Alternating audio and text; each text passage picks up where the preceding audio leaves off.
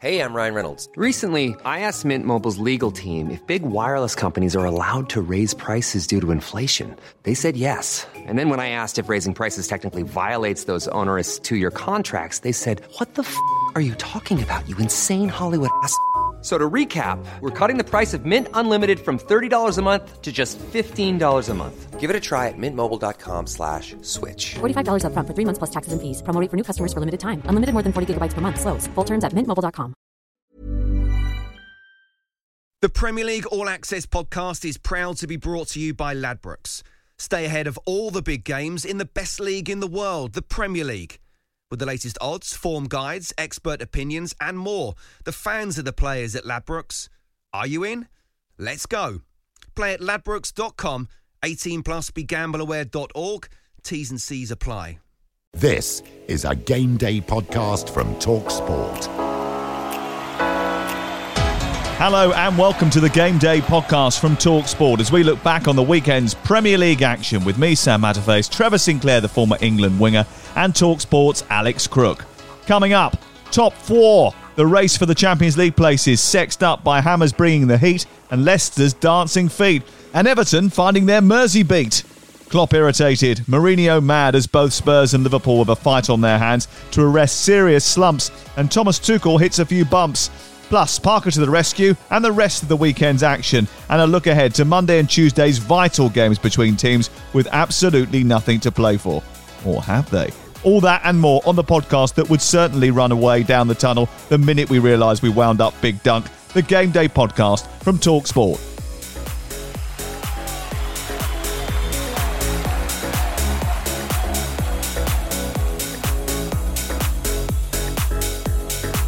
This is Game Day. Hello and welcome to Trevor Sinclair. How are you? I'm very well, Sam. How are you? Very good. I, I think you've got the look of Thierry Henry of you tonight. I must admit, You're looking Vava very Voom. sort. Oh yeah, I'll Vava take Voom. that. I'll Yeah? take that. Yeah. Are, are you popping up at Bournemouth anytime soon? Um, unfortunately, um, I didn't get the um, request to turn up there. I, I was I was turned down. Oh right, turned down. okay, okay. So, but did Bournemouth turn down uh, Thierry Henry, or was it the other way around, Alex Crook? I think Uh-huh. the latter. Yeah. I think Trevor might just be right. It's nice to see you two, by the way, because It this time yeah. last week, Valentine's night, Yeah. I ended up spending Valentine's night with Danny Mills and Darren Ambrose. Not great bedfellows. Oh dear. Ah, right, okay. Well, have- has everyone had a good week? Where were you yesterday, Crook? What game were you at? What game, or what game were you commentating on this week? You did West Ham, didn't you? I did, uh, yeah, I did uh, West Ham Tottenham. Really enjoyed it. I thought it was an excellent derby. Um, West Ham, obviously the better team in the first half. I thought Tottenham were great in the second half, probably better in an attacking force than we've seen for some time. But ultimately, West Ham, newfound character, the new West Ham way, found a way to win, and they're not going away, are they? Uh, we'll get to them in just a second. Um, we will also talk about Manchester City because Trevor is dying to, to speak about them, I'm sure. Well, I thought you might have asked me what I was doing. Sorry, what were you doing yesterday? Oh, thank you, Sam. I actually, you know what? I had a rare Saturday off. Oh, did you? And had a nice lie-in. Started listening to uh, Game Day on, on Talk Sport, and I was blown away. I thought it was an absolutely superb show. Great production, fantastic little um, bits that went on that were pre-record, and the game itself. I, I didn't bother listening to that, but the actual build-up, I just thought it was superb. Brilliant. I'm pleased that we've done you uh, a, a good service there. Um, and you're I on it. I take it you're on it with me next week when we do Manchester City versus West Ham because that's the perfect game for you. So please tell me you're coming. I, I I would be offended if I wasn't asked to do that game. Yes, Uh, I'm on it, Sam. Okay, so that's next Saturday. Let's look back at this Saturday.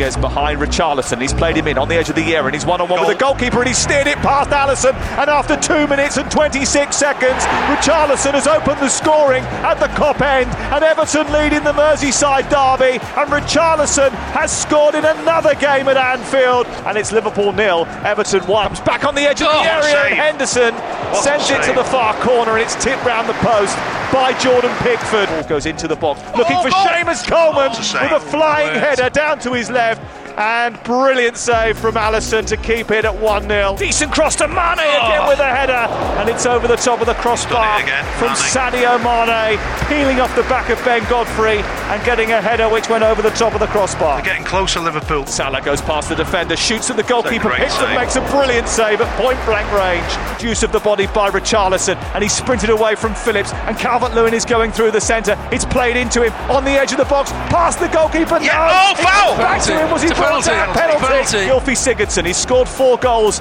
at Anfield previously. Steps up, right footed, slots it in. And this might just be the moment that Everton end their Merseyside derby misery. The Everton players embrace. They jump over one another in celebration. Duncan Ferguson looks as if he's about to burst into tears. Evertonians all over Merseyside probably are because it's finished Liverpool nil, Everton 2.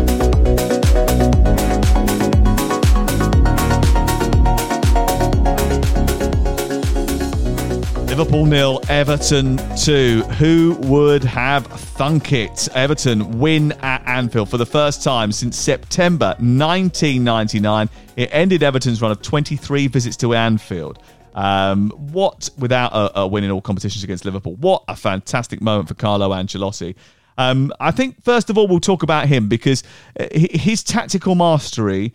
I think he's my favourite manager of all time. His his ability to get the best out of his his squad and his ability to adapt to nullify Liverpool's threats, I thought was really impressive. Trevor. Yeah, I, I think his man management is second to none. Um, the way he comes across in the media, um, he doesn't get any. I don't think he's got many enemies because he's a class act.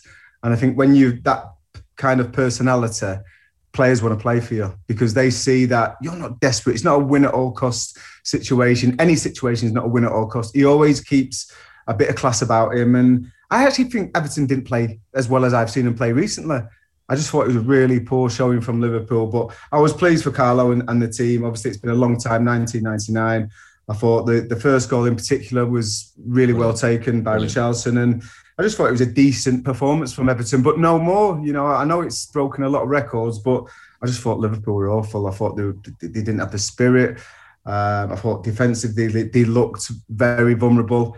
And um, yeah, I just thought it was a, a well-earned win, and I was I was really pleased with Tom Davies. He had something to do with one of the goals, and his performances. I've been um, giving him a lot of credit recently for his performance, especially the the Tottenham game in the cup. Thought he was excellent man of the match, and uh, he just seems to be growing into a role where, with Allen injured, he's got an opportunity to play that holding holding midfielder, and I think he's uh, he's thriving under Carlo.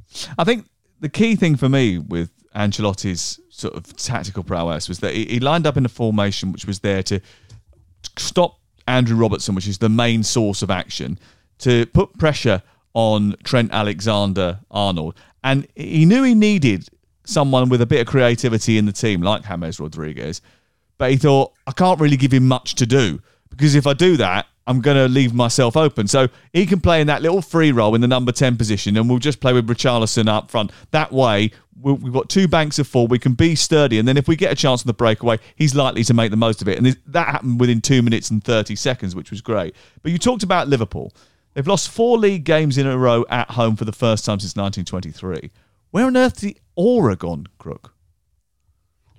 Well, he's faded pretty rapidly, isn't it? And it, it does beg the question. I understand you were debating it during the commentary. Is this the worst defence of a Premier League title in history? Obviously, in terms of points, it isn't because Blackburn were woeful the year after they won the title. So were Leicester. Mm. But I think in terms of a, a team falling away, a, a team that we all felt were imperious and, and were being talked about in some quarters as the best the Premier League has ever seen. That was nonsense, by the way. It was far too early. But I don't think any of us. I concur with that. I don't think it, the, the, we all know the best team in Premier League history was 1999, the Manchester United team. Um, but I don't think that anybody could have foreseen such a dramatic collapse. But there are warning signs. Um, the, the lack of investment, and if you look at Manchester City, clearly they had defensive problems. So Pep Guardiola was allowed to go out and spend hundreds of millions of pounds on his defence. This time a year ago, Manchester United were fearful they wouldn't make the, the top four, so they signed Bruno Fernandes for big money. Um, Chelsea spent 250 million pounds, near enough, to make sure that they were in the mix for the top four this season. Liverpool's owners didn't do enough in the summer. They were always going to be defensively vulnerable because they let um, Dejan Lovren go. So that was obvious if, if they got an injury in that area, that would be a problem for them. And even in this window, Manchester City, Manchester United, and Chelsea don't go out and sign a defender from the worst team in Germany with a dismal defensive record. They don't go out and sign a defender from a lower half championship side. The ownership structure at Liverpool is, is not built to compete with Manchester City and United and Chelsea, who will spend money. Whatever you say about the Glazers, they've still spent money on the team. Um, you can't argue with that. It's the Moneyball so structure, isn't it? It's it's the it's the idea that they use statistics and and lots of algorithms to identify the best value for money signings that they can. There were never going to be owners that came in and splashed a lot of cash. They're, they're always there to run it as, as, as an operating going concern. But with that in mind, I think you have to say that Jurgen Klopp probably overachieved by going toe to toe with the juggernaut and the, and the, yeah. the money machine that's, that's that is Manchester fair. City. That's probably fair. To win the league. So I don't necessarily lay the blame at his door. Although, again, I think if you compare him uh, to Pep Guardiola. I think Pep has, has realised this season that maybe Manchester City can't play with the intensity that they have in the past because there are too many fixtures. There are there are COVID issues as well that they've been affected by. Whereas Jurgen Klopp hasn't really let Liverpool let up, and therefore I think it has taken a toll, and that's why they've got so many injuries. Okay, so some key questions then. Uh, how difficult will it be now for Liverpool to finish in the top four? And can Everton do so? Carlo Ancelotti, when I asked him that last night, said, no, no, no. Had a little laugh and said, no, it's too early for us. Does he really believe that, Trevor? And what do you think about Liverpool's chances of getting into the Champions League next season? Yeah, I think they've got a lot of work to do, Liverpool, uh, to start with. Um, I just feel, one, the confidence has gone. I think, two, it's almost like Manchester United when Sir Alex left. It was like, they're not as good, they're not invincible and everyone wants a piece of Liverpool at the moment. I think teams are going there knowing that they're they've got weaknesses and they're desperate to kind of a little bit of payback uh, for the last couple of years when Liverpool have been outstanding and and leaving bits on all, all, all, all teams in the Premier League. To be quite truthful, and the third thing is, and this is something that I feel has been ongoing and it's not really ever been resolved. I think there's a big problem between the relationship between Mo Salah and Sadio Mane I really do. I feel Sadio Mane is a team player. That is interesting. I honestly, I, I, can sense that watching it. He's especially Sadio's body language and he's and he's um, the way that he animates things when Mo Salah's been quite selfish, which he is, which stri- strikers often are. But I don't think Sadio Mane is like that, and I think he's such a team player that when he's in a position where he could be selfish, but he he put it on a plate for Mo Salah, that's not reciprocated. And I feel that's going to be straining that relationship. Now things are not going the right way for Liverpool, and I feel that's something that's never been resolved by Jurgen Klopp. And and actually going back to um, what we were talking about earlier about the central defensive issues. Liverpool have known they've had central defensive issues for quite a while now, mm. before the transfer window closed. And I think it, it, it's it, it's almost the, the the cards are tumbling down now, but it's almost I think it's a bit of arrogance that they didn't go out and, and really invest in a central defender because they still thought, because some of the results straight after the injuries were quite good, they thought they could still get by and definitely make the top four and possibly. I, I, don't know whether it's a, compete. I don't know if it's arrogance. It's more of a sort of, I, I wonder whether or not it's a pragmatism where they sit there and they think, actually, we're not going to win the league this year. So let's not worry about what happens in the next six months. Let's not go and rush and spend loads of money to patch up the next six months. Let's wait until Virgil van Dijk is back. Let's wait till Joe Gomez is back, and then we'll reassemble and we'll go again next year. Yeah, but yeah, while, but while they're stage, waiting, yeah, exactly. While they're waiting, I feel they feel they can still compete, and I think that's where they've been caught short. I actually feel maybe it's not arrogance. Arrogance is not the right way, but maybe I thought they thought their players and their squad that they had available could have coped with it, and they obviously can't.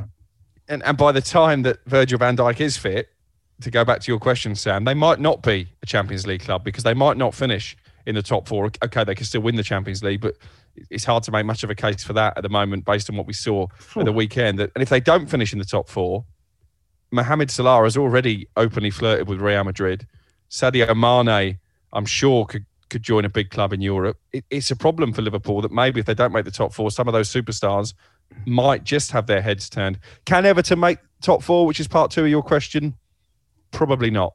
I still don't think the squad is, is deep enough. I think there will be four better teams than Everton. When you're ready to pop the question, the last thing you want to do is second guess the ring. At Bluenile.com, you can design a one of a kind ring with the ease and convenience of shopping online. Choose your diamond and setting. When you find the one, you'll get it delivered right to your door. Go to Bluenile.com and use promo code LISTEN to get $50 off your purchase of $500 or more. That's code LISTEN at Bluenile.com for $50 off your purchase.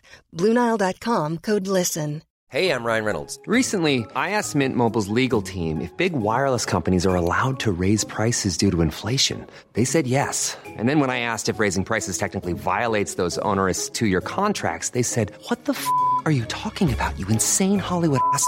F- So to recap, we're cutting the price of Mint Unlimited from $30 a month to just $15 a month. Give it a try at mintmobile.com slash switch. $45 upfront for three months plus taxes and fees. Promo for new customers for limited time. Unlimited more than 40 gigabytes per month. Slows. Full terms at mintmobile.com. The Premier League All Access podcast is proud to be brought to you by Ladbrokes. There's a lot more to those 90 minutes than what goes down on the pitch. With the latest odds, form guides, and expert opinions, you'll know the score with Ladbrokes. Odds update on Talk Sport with Ladbrokes. Are you in? Let's go. Play at ladbrokes.com, 18 plus, begambleaware.org.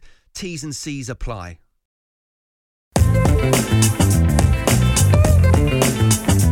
This really is a high noon shootout here on Talk Sport, live and exclusive to national radio. And it's West Ham who get the game underway. Wide towards Bowen again. Region has gone down. No free kick given. Bowen with a dangerous ball into the penalty area. The initial shot is saved, but the rebound is turned in by Michail Antonio. It was just a wonderful delivery from Jarrod Bowen with his left foot arcing in towards Lloris. It's wide towards Harry Kane. Inside the box. Right foot shot from him. And it's wide. Cresswell's delivery looking for Dawson. And it was a clean header. And it's turned over the top by the Reese. Hojbjerg has found Kane. Low shot from him is beaten away by Fabianski. And it's scrambled behind for a corner by Diop. And that Spurs' best moment of the half by some distance. Lingard wins it back for West Ham. Looks to burst into the penalty area, supported by Fornals. Lingard continues. And that's a brilliant goal from Jesse Lingard. And West Ham double their lead straight after half time. The flag has been raised. And this has gone to VAR. It's a goal. It's been given. West Ham 2, Tottenham nil. The Hammers heading for the top four. Bale with the corner delivered into the penalty area and headed in at the near post by Lucas Moura. Now Kane onto the left foot. Low shot from him is inches wide. Harry Kane so close to the equalising goal. Every single move now, they look as if there's going to be a chance for, for Tottenham. Back out towards Kane and now Bale with a oh. shot. Oh, he's hit the crossbar. What a shot from Gareth Bale. And he was so close to the equalising goal. Kane picks the ball up, finds Son inside the area and the ball loops to goal. Oh. It's hit the inside of the post. Somehow West Ham escape, but it's West Ham's day once again. West Ham 2, Tottenham Hotspur 1.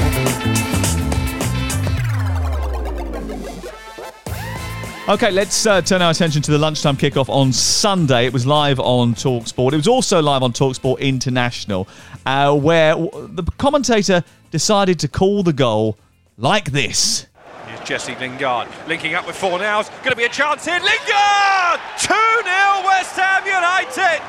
Lingardinho strikes again for David Moyes. Lingardinho. Uh, is that something you, Crookie. you had planned, or, or was that, that just off the top of your head? Absolute spur of the moment. I mean, I've, I've seen it. I've seen him nicknamed that by West Ham fans who I've got to say have taken him to their heart, and I just felt that the, the time was right. You know, celebrate what a fantastic signing that he's been. Um, full of energy, considering he's, he's barely played any football at all this season.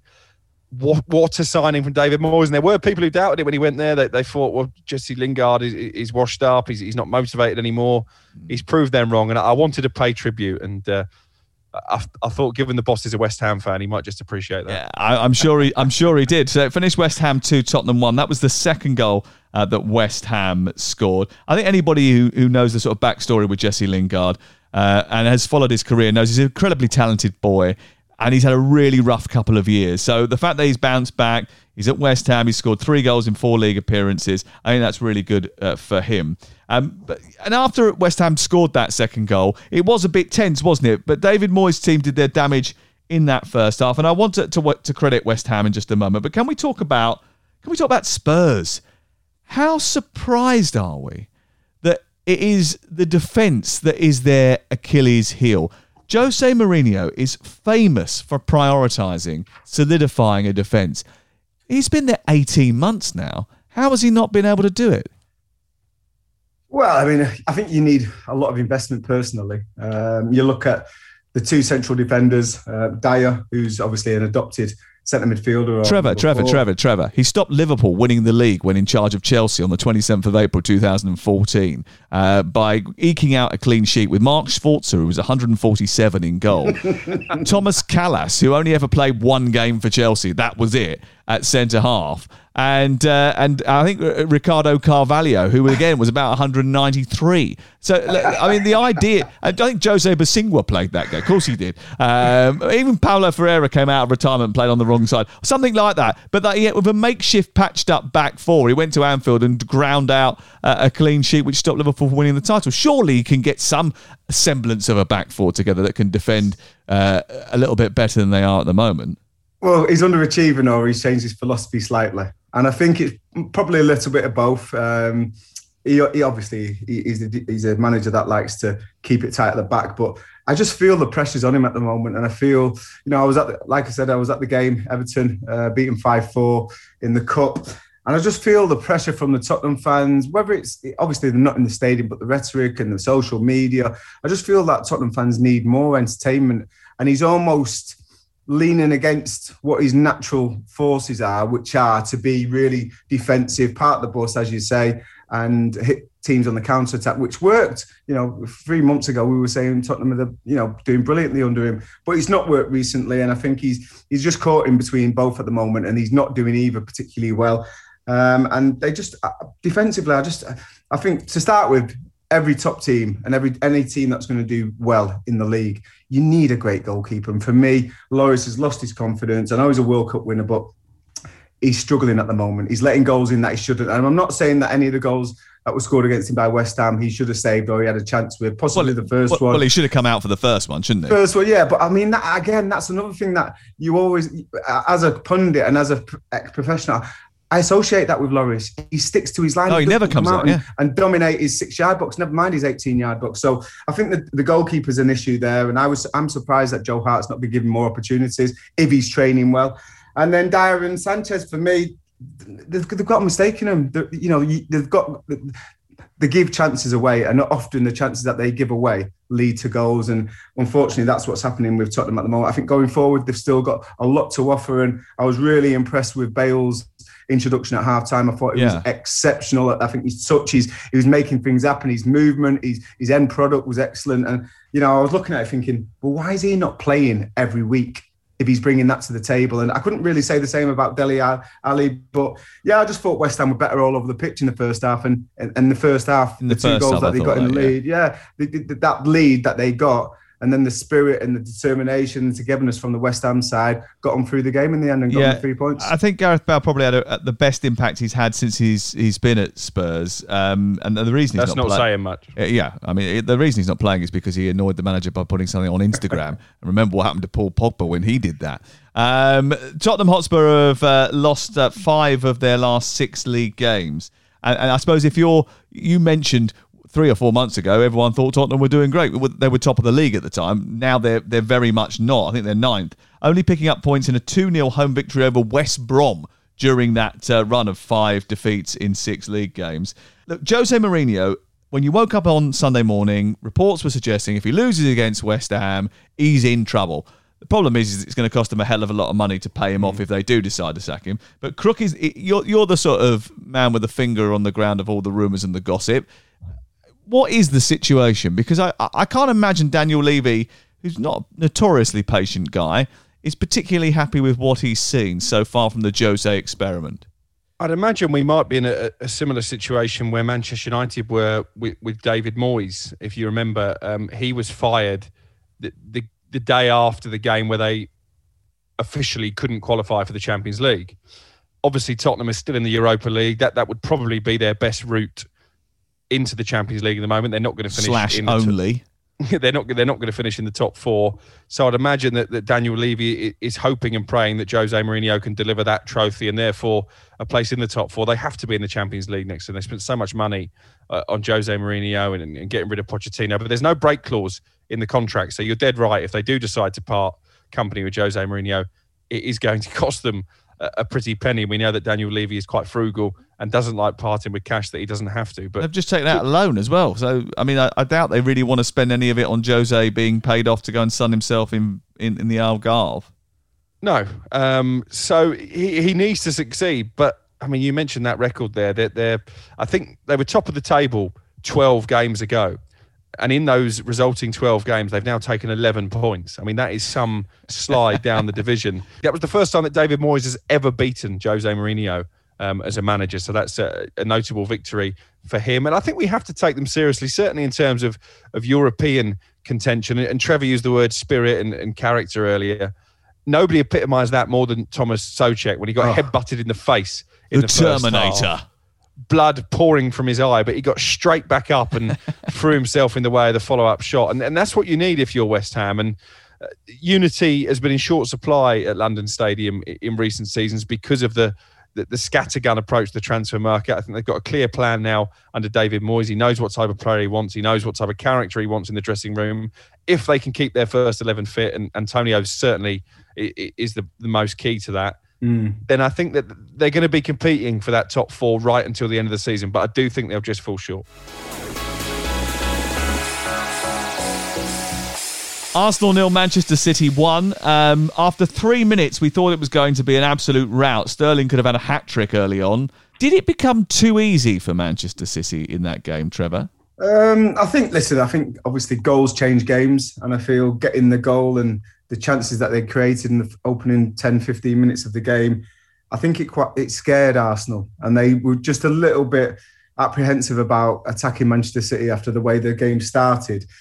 But in the end, I think Manchester City just controlled the game. Uh, the, the, the, the game management was superb. They didn't break sweat, did they? The, I mean, it was so it was so so comfortable for Manchester City, and it was a bit. I was disappointed because I wanted Arsenal to have a go to make it a more entertaining game, but they almost didn't land a punch on Manchester City, and that's why it was so comfortable. I thought they managed the game superbly well.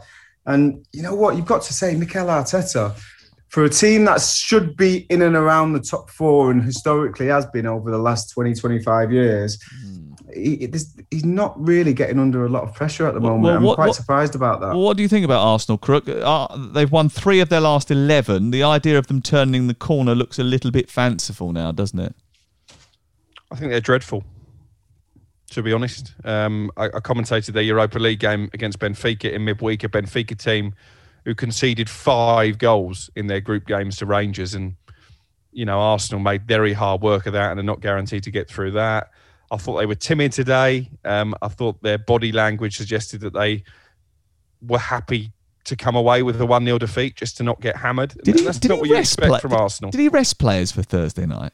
Well, possibly. And, and again, it, it probably makes sense because it comes back to what we are saying about Tottenham. If Arsenal, by some miracle, to qualify for the Champions League, it will only be via the Europa League. But they're not going to win that competition either. They're not good enough. Uh, too many of the senior players are still found wanting. We thought Aubameyang 100%. had turned a corner with that hat trick. He was poor in midweek. He wasn't great again today. Didn't get much service. They've lost this season 11 games out of 25. They've got 13 matches to play. You could be looking at 16 defeats by the end mm. of the hmm. season for Arsenal. And after winning the FA Cup in such good style, beating Manchester City, beating Chelsea, tactical masterclasses. Um, it was being held as by the manager. They were expected a challenge for the top four. They are miles away. Just, just, just to put it in context, doesn't Arsene Wenger look a bit of a genius now? he, does, gets a better manager with every game, doesn't yeah. he? I mean, and, they, they are tenth. They are awful. This is the worst Arsenal side I have seen in my lifetime, and I was alive during the Bruce Rioch year. So mm. yeah, this this is an unbelievable turn of events, and it's all right saying yeah, but they're they're building something. I can't particularly see what that is. Uh, Thirty four points from twenty five games. It's going to get worse because mm. they've got Tottenham to come very short. Uh, look, the next five in the Premier League is this: Leicester away, Burnley away, Spurs at home, West Ham away, Liverpool away. They're already tenth, and Tottenham Aston Villa, and Everton, who are above them, have all got games in hand. Yeah, yeah. I mean, listen, I looked at it, and there's probably three players that you feel um, are, would probably be feeling I shouldn't be receiving that kind of criticism. And I would say that Saka because I think he's doing outstandingly Yeah. well. He's got a lot of spirit. But he's a lot of 19. Yeah, exactly. Tierney, I think obviously he played. Uh, I thought he offered a lot for Arsenal down that left hand side, Yeah. but he was the only one. And I thought Holding actually played okay as, as a central But, defender. but did Tierney played well. but he should have stopped the cross for the goal. I mean, and not and with all with all due no, respect, absolutely. Raheem Sterling. If I was up against him, I'd probably win the header. Well, I mean, like, listen, that's criminal. You know, he's five foot seven and a half. Let's not forget the half that he mentioned on TV. Sam's five Um, foot six. Yeah, um, yeah. he- Listen, if he's getting between your central defender and, your- and your right back, uh, Bellerin, who I don't even know what he's doing. You know, he's got one job as that ball comes in from the right hand side. He should be coming across and standing on the, sh- the left shoulder of Raheem. That anything that goes into that vicinity, he's towering over him. It was just poor defending. And you know, even if you ask Arsenal fans at the moment, they'll say Bellerin. You know, they don't want him. He's not producing performances week in week out, and probably his best days are behind him. Oh, he has though. Just rele- uh, released a clothing range with H and M. Is, is that a, a tucked in shirt stitched onto a pair of jeans or something? Is, it, is, that, is that the look? You've noticed Listen, that. You've noticed that he's the only player in the Premier League that tucks his shirt into his shorts and wears them high up like the 1980s. He just needs the little tash, doesn't he? Do you know what the worst thing about all this is? It's the level of acceptance. You've just said there, Holding played well. Tierney played well. Tierney should have done better for the cross. But nobody, nobody's going to attack him for that because it's expected that Arsenal are going to lose to Manchester City. It's expected mm. they're going to roll over. Can you imagine when Tony Adams and, and Martin Keown and Steve Bould were there? Dicko, You know, they don't took it forget as a Dicko. per- that they took it as a personal insult if you came into their penalty area, let alone scored a soft goal. There's no leaders in that Arsenal team. But does that not come from the management? Does that not Yeah. come from the technical area? Because I'm looking at Manchester City and I'm looking at Pep and I'm looking at him animated and you know the enthusiasm, the, the intensity that oh, he's got when he Arteta's to pretty his players. animated. He's always outside of his technical area, jumping around and, and doing the Yeah, but- Callanetics. He's an excuse maker. I mean, the game that Trevor and I did at Villa a few weeks ago, and he said we dominated the game. No, you didn't. You didn't lay a hmm. glove on Aston Villa. If you're telling us that, and you're telling your players that, you're accepting a, a, a drop in standards. Hmm. Arsenal fans Yeah. at Alex underscore crook. Let's move on.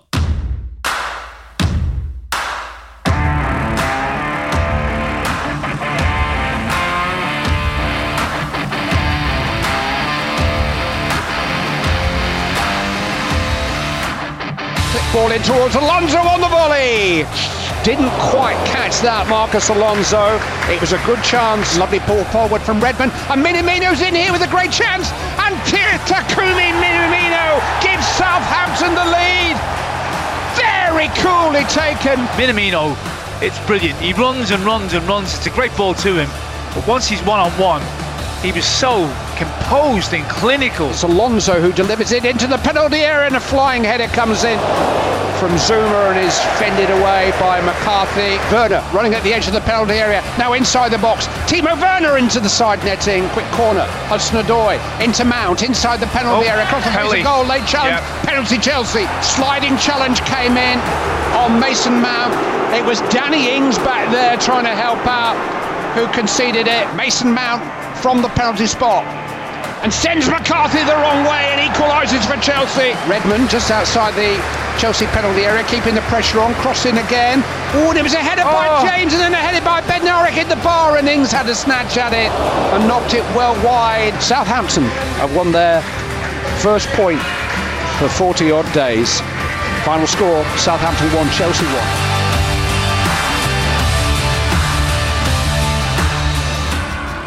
Southampton won, uh, Chelsea one was our game day commentary at twelve thirty. Uh, the headline for me, really, uh, I mean, we're we're a day and a half on now. Hudson Odoi being brought on at half time in that game and then taken off. Um, he was brought on for Abraham. I, I, I hope that Abraham was injured because otherwise you've taken off a striker and put on a winger as a split striker, apparently, uh, then off after 76 minutes. I mean, if Mourinho had done that, I think it would have been a different level of headline. First of all, if you play him out of position, that is not going to end well. He's only 20 years of age and he, he's not very consistent at the best of times. Um, but I mean, he's, he's absolutely savaged him, hasn't he? Afterwards in the in the in the in the interviews.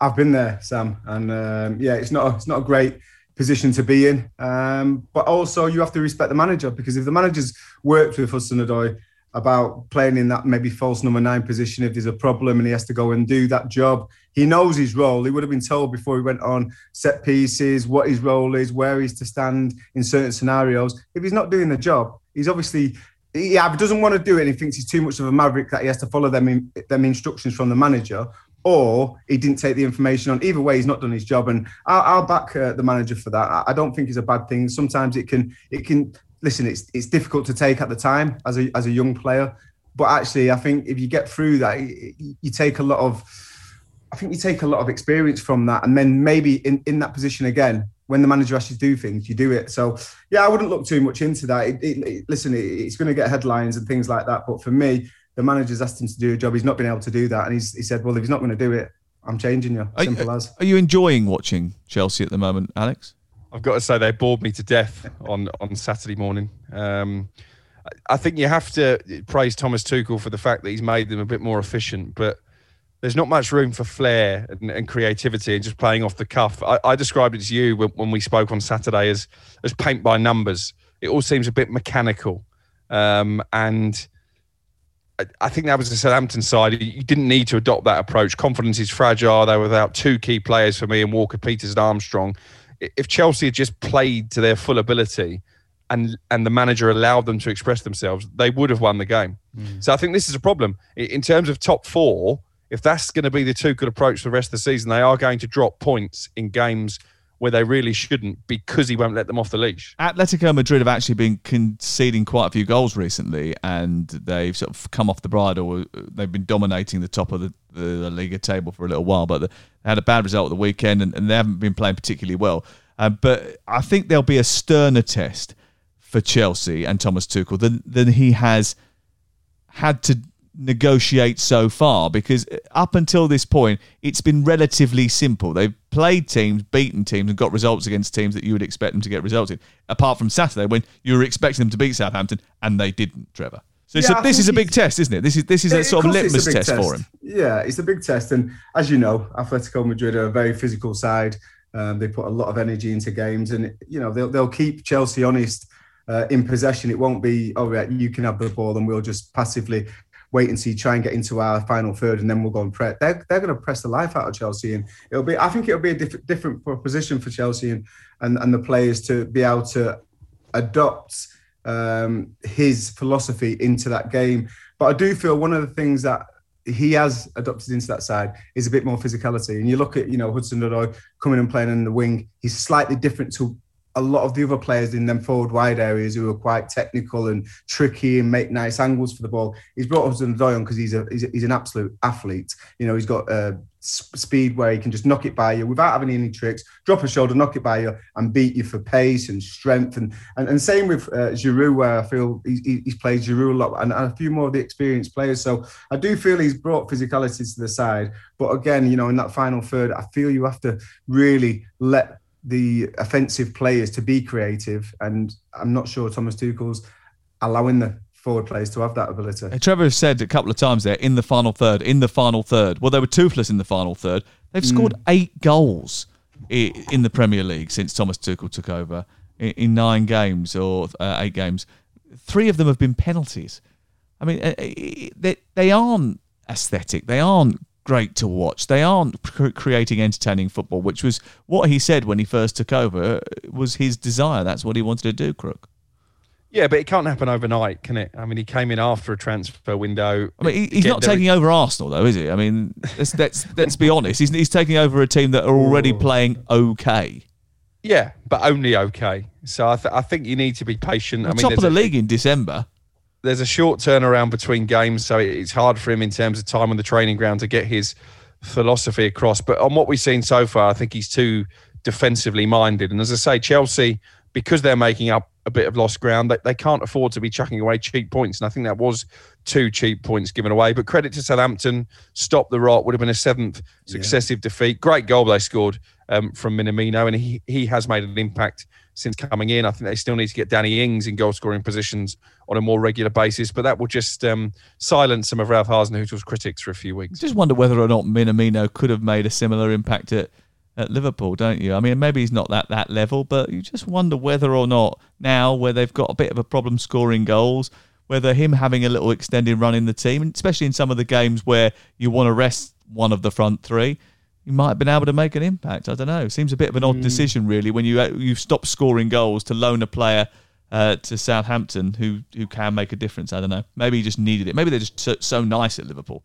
Uh, they just, you know, when a player needs to be moved on, they or want or wants more football, they just allow it to happen. They did it with Nathaniel Clyne a couple of years ago. Uh, right, um, let's talk about Manchester United against Newcastle. It finished three one.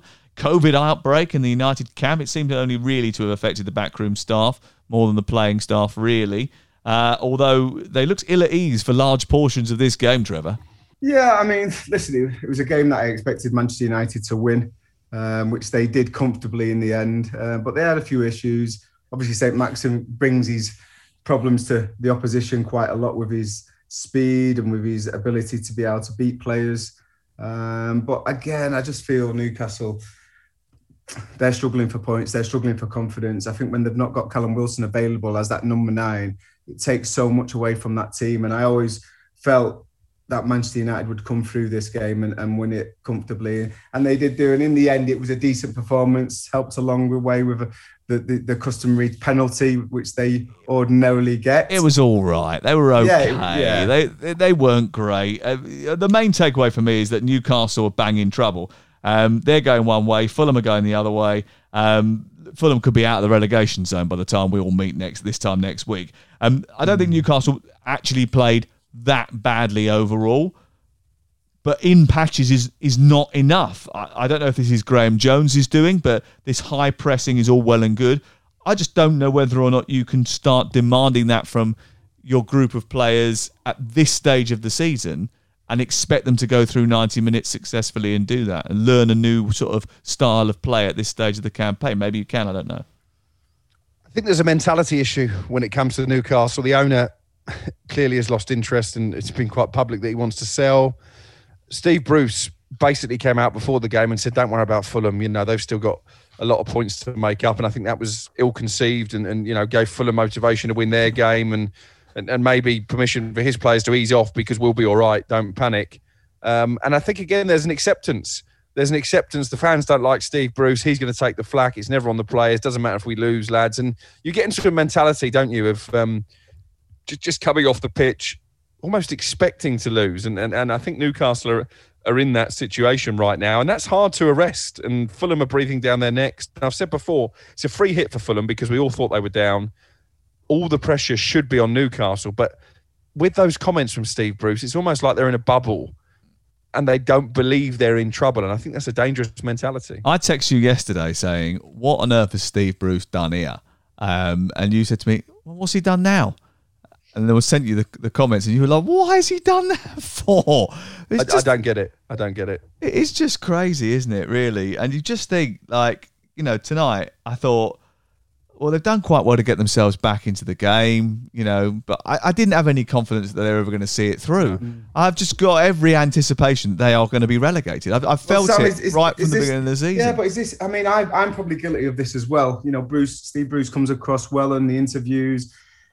His squad is what it is, and it's one of them where I think the fans have been trying to educate the media a little bit from when they were 15, 10, 15 points away from the relegation zone, saying they can't see us, you know, getting a lot more points, and that's the way it's ended up turning out. And it, it seems like now the fans, the, the loyal fans who seem to know what was going on at the football club, I've got it right. And Fulham have done really well. I mean, well, we, we, talk we, about we'll talk about later, Fulham in just a second, but we, we did a podcast at the beginning of the season, and I suggested that I thought the Newcastle would go down. And, and Crook, Mm. you, the first thing you said was Callum Wilson, Ryan Fraser, goals, they'll be okay. And, and, and ordinarily, I probably would have gone with that prediction as well. But my prediction was based on the data from last year, right? The expected goals data from last year, in which they were so bad it, it belied reality that they were nowhere near the relegation zone. It was pure and utter luck that they were not relegated last Mm. season. And that has just continued into this season. And if they get away with it this year, it will be a miracle. Okay, we'll talk about uh, Fulham against Sheffield United in just a second. We'll also look ahead to Brighton Crystal Palace and Leeds Southampton as well. But first of all, let's find out what's trending.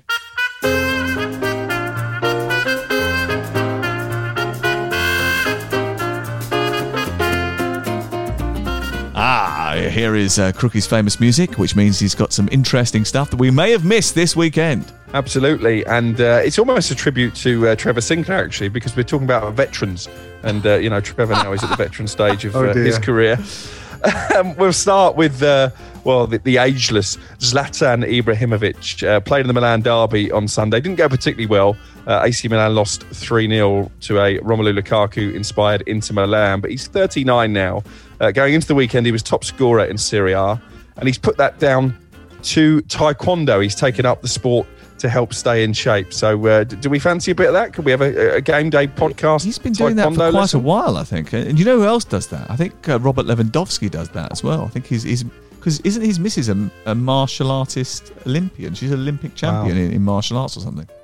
He won't be having an extra pint at the pub then. No, we will not. what, what's this mythical thing called a pub that you talk about? um, another veteran, uh, not quite as prolific, it has to be said, as Zlatan Ibrahimovic. Shane Long scored for Bournemouth in their defeat against Queen's Park Rangers. He couldn't miss really, and actually did go on and miss a sitter. That was his first goal, Trevor, in 363 days. Wow. He's a centre forward. Are you I know. including lockdown in that though? Well, it doesn't matter, does it? It's his first goal since yeah. February last year. And I quite like Shane Long. I think he's got a lot to offer, you know, especially for teams that play on the break. Um, but that's a, that's a long time to go without a goal. But I, I hope you're not going to. I hope I'm not stitching myself up here now because I've gone longer than that. I wasn't a centre forward, by the way. So, how long did you go? Oh, I've not got a clue. He was thinking you were going to pull the statistic out of the bag. I don't- I don't think it was that long. 571 days. Uh, and finally, Ryan Shawcross um, bowed out from Stoke City this weekend. He's off to play in the MLS. 14 years he was at Stoke. You don't see that kind of longevity anymore. And he was so taken by the tributes in the, in the match program and on the website and from supporters that he actually said, When I saw all the tributes, I thought I died. Oh, what a servant though for the football club.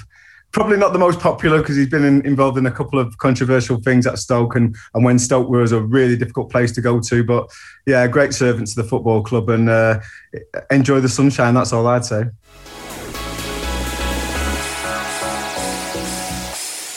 Aston Villa 1, Leicester 2. Sunday's game. Leicester win away again. How significant was that on a weekend uh, when Chelsea, Spurs, Arsenal, and Liverpool all drop points, Trevor? Yeah, it's huge for the football club. I think um, for me, they've been consistent. Um, you know, I know it's been a difficult season and, and teams have missed players, but I just feel when Vardy was out, they they dealt with it better than other clubs have missed their best players. Um, I think Maddison again, his numbers are stacking up now. I think it's 17 goal involvements.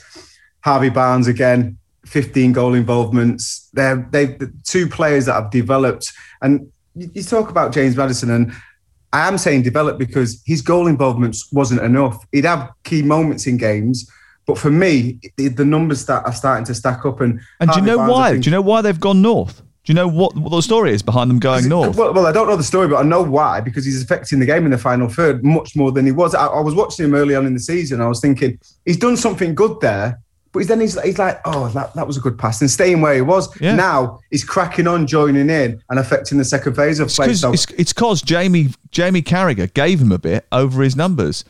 Said basically his numbers weren't good enough, and he took that to heart, but in a positive way, and used it as motivation. And in a similar way that Jack Grealish done the same thing. Gareth Southgate was being, you know, not everyone was saying, mm. "Oh, you got to pick Jack Grealish. You got to pick Jack Grealish." He said, "Well, his numbers are nowhere near some of the other players that we've got in the squad." So Jack Grealish.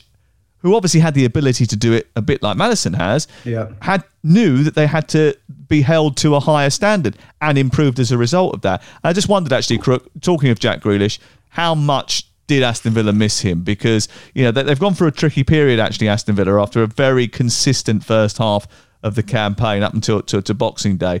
Since then, in all competitions, they've lost six games. Squad depth again, isn't it? And um, I don't know about you, but as soon as I saw that Jack Grealish was out, I had a decent bet on Leicester. Um, I, yeah, I fancied them to win the game. Matt, Matt, Cash as well was a loss because it upset that familiar back four that, yeah. that served them so well this season. And when you when you take two such key players out of that Aston Villa team, they're going to struggle. And I don't think Jack Grealish is, is going to be back in a hurry, is he? He's about a month out with, with shin splints. Mm. Um, I'm led to believe. So well, maybe you should get some bigger shin pads. I did think. Well, I think he's. I think his, his, shins are struggling because they have to carry the weight and Those balance calves. the weight of his calves. but it's a, it's a massive loss for Aston Villa. And I've mentioned before on this podcast they've used fewer players or made fewer changes to their starting eleven than any other team over the course of the season. So as soon as you start losing key personnel, that tells you the squad isn't strong enough, and mm. I think they'll fall away now. But it should it, that shouldn't take away from what a good season it's been. But I don't see them now as European contenders. Okay, so here's a, my final question on on this game. Who is the who is your team that you want to watch the most at the moment? Who's who, if you could buy a ticket to go and watch any team at this moment in time, who would it be? Because for me, it's Leicester City. Yeah, I think I could I, I could agree with that because I'm not saying that Manchester City are boring. I just think the the opposition. You know the result. Not, test, not testing them enough.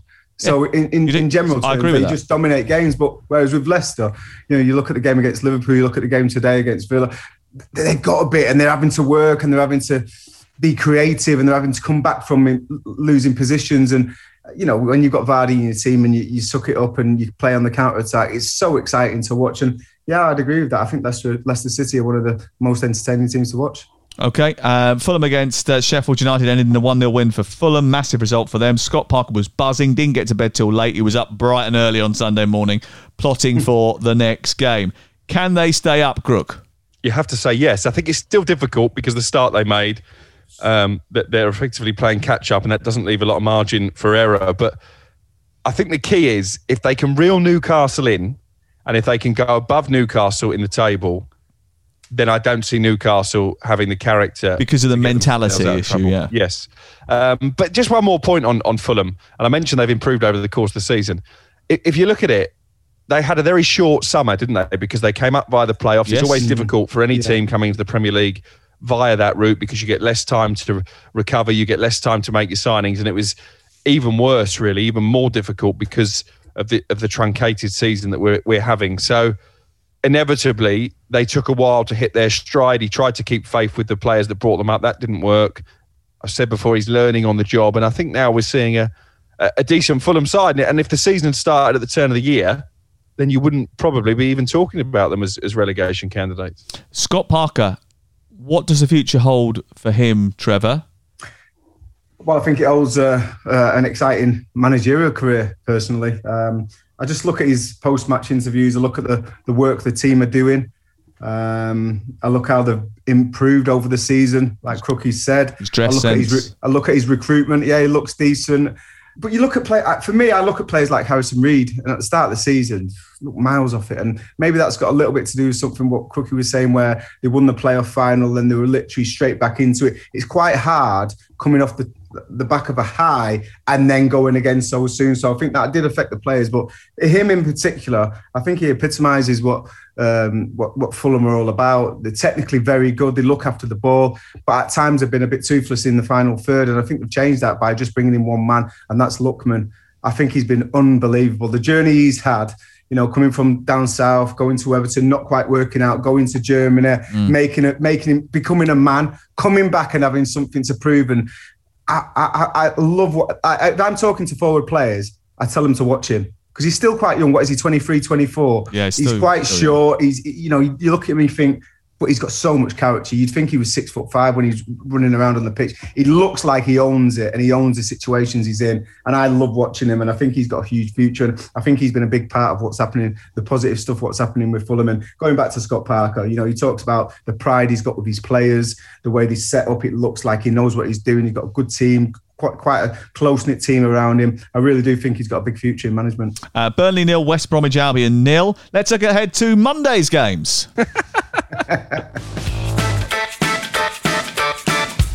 Mason Mount from the penalty spot and sends McCarthy the wrong way and equalises for Chelsea. McCarthy went right, The ball went to his left. Under most circumstances, this would have been a good point for West Brom, but they'll find it hard to digest that on the bus home down the M6. Full time, Burnley nil, West Brom nil. He steps up right footed, slots it in.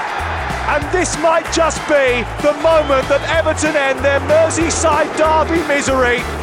Gylfi Sigurdsson scores to make it Liverpool nil, Everton two. You know, Liverpool had a lot of possession but lacked ideas in trying to break Everton down. And when they did, then you know there was Keane, there was Godfrey, and obviously Pickford who had an excellent game as well. Ademola Lookman from the angle has scored for Fulham. Ademola Lookman drives the ball underneath the goalkeeper and scores Fulham's most important goal of the Premier League season so far. Lingard wins it back for West Ham, looks to burst into the penalty area, supported by Fornals. Lingard continues, and that's a brilliant goal from Jesse Lingard, and West Ham double their lead straight after half time. Villa 1, Leicester City 2 at the full time whistle here. Unbeaten in eight Premier League away games now, Leicester City. Nine away wins for the season so far, and they go second as well. A win is a win, and it's City's 18th in a row now. They're 25 games unbeaten, and the champions elect stay 10 points clear of second place Leicester. It's finished here at the Emirates. Arsenal nil, Manchester City 1. Full time it is Manchester United 3, Newcastle United 1. So Manchester United moved to second place in the Premier League. Newcastle now just three points above Fulham. They've got one eye on that drop zone now.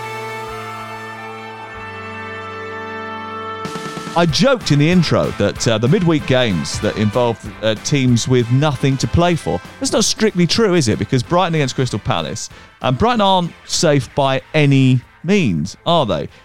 And I just wonder, I just wonder what you think about Crystal Palace being dragged in to a relegation battle. They're woefully out of form. They've won just three of 14 in all competitions.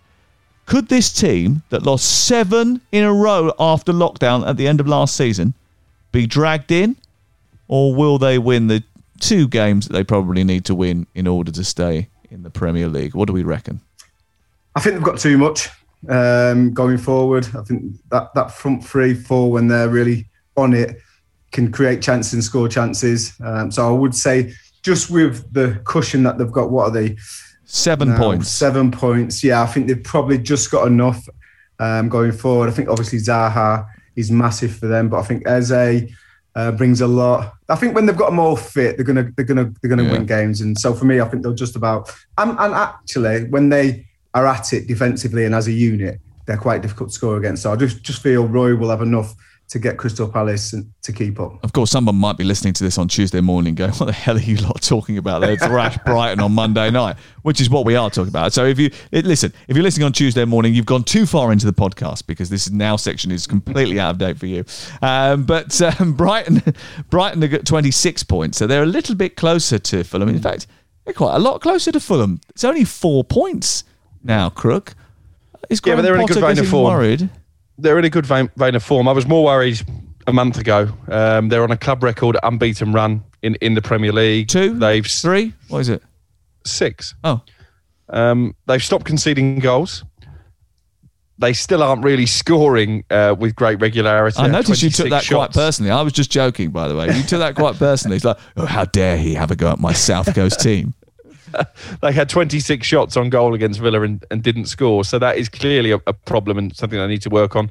I think they'll have too much for Crystal Palace. And, and I think, um, like Trevor has said, I think they have too much to go down as well. I, I just think they that they play too well in too many games to be relegated. It'd be a travesty if, if Brighton went down the way that they've played this season.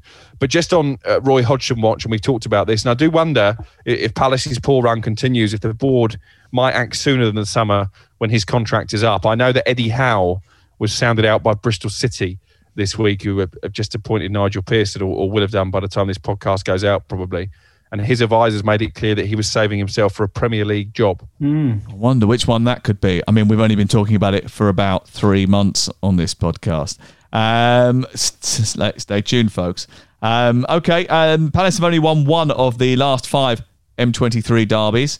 Um, so uh, will be interesting to see how they get on on Monday night, eight o'clock. On Tuesday night at six o'clock, it's Leeds versus Southampton. We should mention that Wolves did play on Friday night. They beat uh, Leeds by a goal to nil, um, and they, and they did that with was a, an amazing moment actually. Um, from Adama Traore, where he wriggled th- through, cracked a shot against the bar. It came back down, whacked Meslier on the on the back, and then went in, which all, Hmm. always looks bad for goalkeepers when that. happens. I mean, there's nothing that the poor guy can do about No. that, right? But he get, one, he gets an own goal. But what infuriated me more than anything else, uh, being a regular player of the fantasy uh, Premier League game, is that Traore didn't get an assist for it. How on earth is that allowed? Just just the strike alone deserved an assist. I mean, that was thunderous. But I mean, again, he's shown his quality. I think they've improved since they brought in a striker as well, Wolves, because they did look toothless with the young boy Silva up front,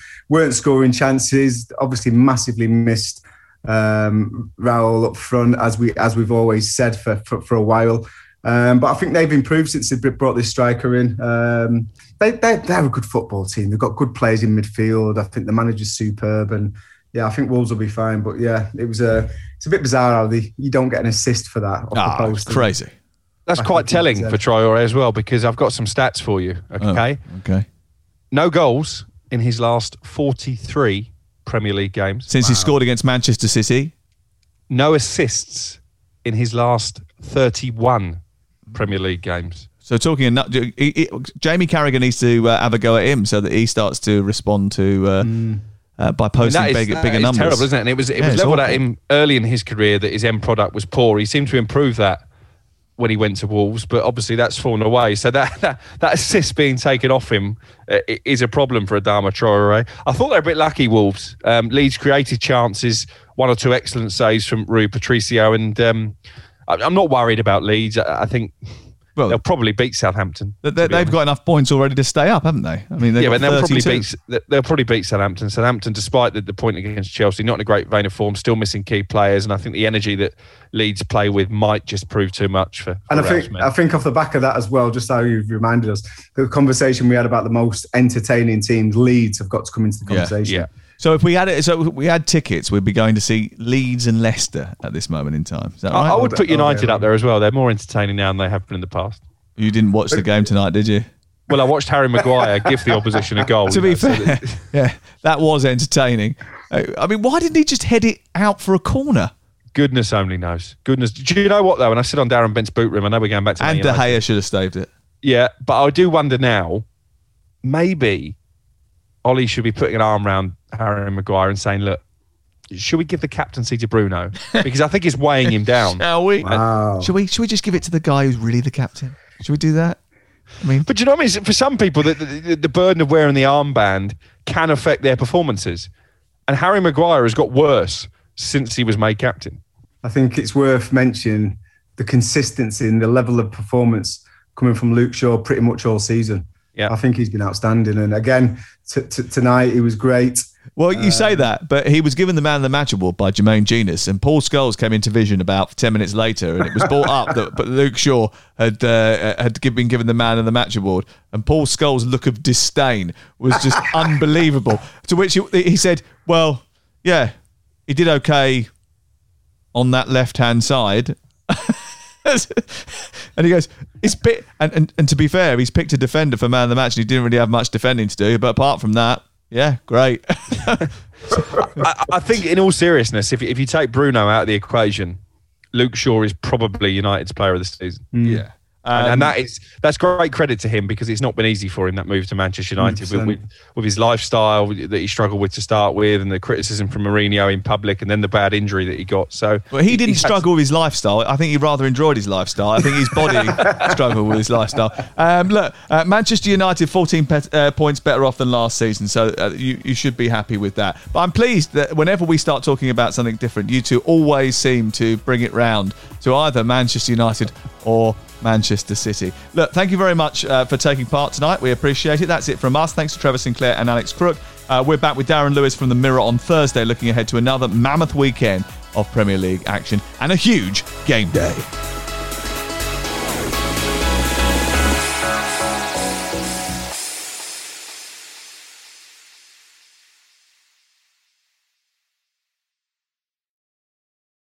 The Premier League All Access podcast is proud to be brought to you by Ladbrokes. The latest odds, we set them.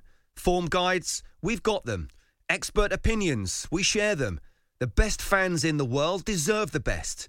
Be match day ready before the whistle blows with Ladbrokes. Odds update on Talk Sport with Ladbrokes. Are you in? Let's go. Play at ladbrokes.com. 18 plus. BeGambleAware.org. T's and C's apply. Ever catch yourself eating the same flavorless dinner three days in a row? Dreaming of something better? Well, HelloFresh is your guilt-free dream come true, baby. It's me, Keke Palmer.